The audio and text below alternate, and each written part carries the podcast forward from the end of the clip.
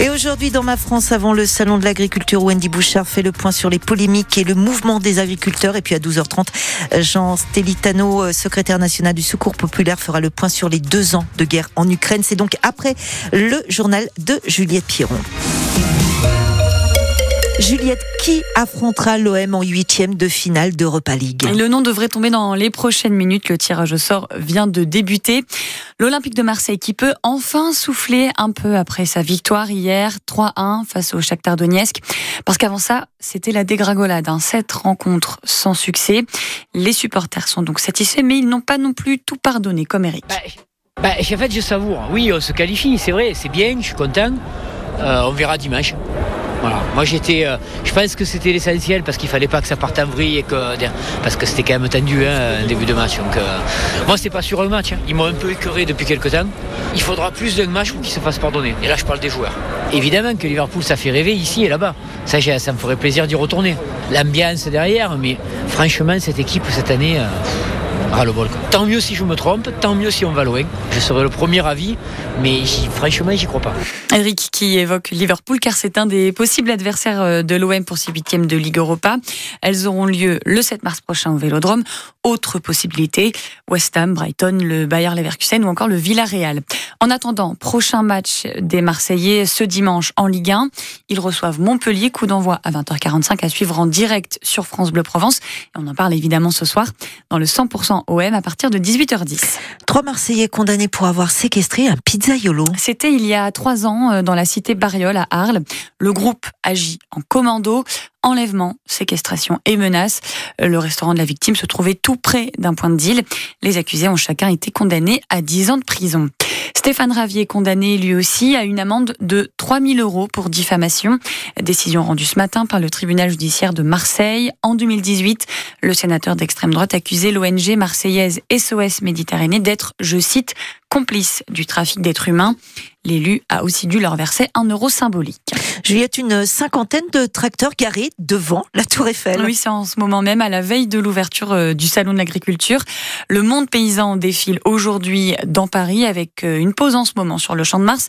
Dernier coup de pression hein, des agriculteurs pour montrer leur colère, mais aussi pour appeler les élus, les députés et la population à venir à leur rencontre, comme l'explique Émilie Vandiren, donc présidente de la coordination rurale en Ile-de-France. On voudrait une vraie rencontre avec la population et euh, si possible que les députés viennent à notre rencontre euh, place Vauban pour qu'on puisse discuter.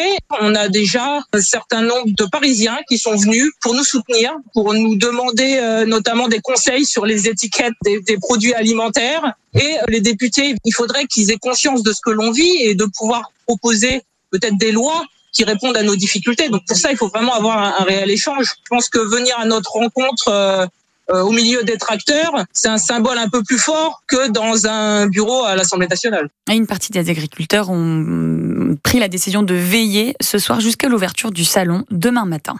France Bleu Provence, il est 12h04. Ils sont près de chez vous et pourtant souvent on ne peut pas les voir. On ne veut pas aller voir les bidonvilles. On ne veut pas, oui. Les bidonvilles de Rome, une quarantaine en tout euh, dans les Bouches-du-Rhône, dont la plupart sont à Marseille. Et l'État souhaite les résorber grâce à un plan d'insertion. Il a été présenté hier par le préfet l'égalité euh, des chances, mais on en reste très loin. On vous a parlé hein, sur France Bleu Provence de la mobilisation des habitants des quartiers nord de Marseille, hostiles à l'installation d'un village d'insertion des Roms. Ils ont obtenu gain de cause. Projet abandonné. Alors le problème reste entier. Fred Chapuis l'a constaté dans un de ses bidonvilles au Borel, dans le 15e arrondissement de Marseille. Oui, installé dans un petit vallon arboré en bordure d'autoroute, le bidonville est sous les fenêtres de cette voisine. Il y a longtemps qu'ils sont là. Il y a des femmes, il y a des enfants, il y a des vieux. Ils méritent mieux que ça. À l'entrée, une caravane décatie, du linge étendu sur un fil, quatre caddies vides. Un robinet d'eau sert pour l'hygiène et la cuisine. En descendant des marches en terre battue, il y a des cabanes de guingois construites avec du bois, des tôles et du placo. Bonjour une odeur âcre de plastique brûlé se mélange à un relent d'urine et poubelles décomposées. Je demande à cette femme depuis quand elle vit ici. 10 ans, mon mari 15. Pour nourrir sa famille, l'homme récupère et vend des objets au marché aux puces. 1 euro, mon pote, 1 euro, 2 euros.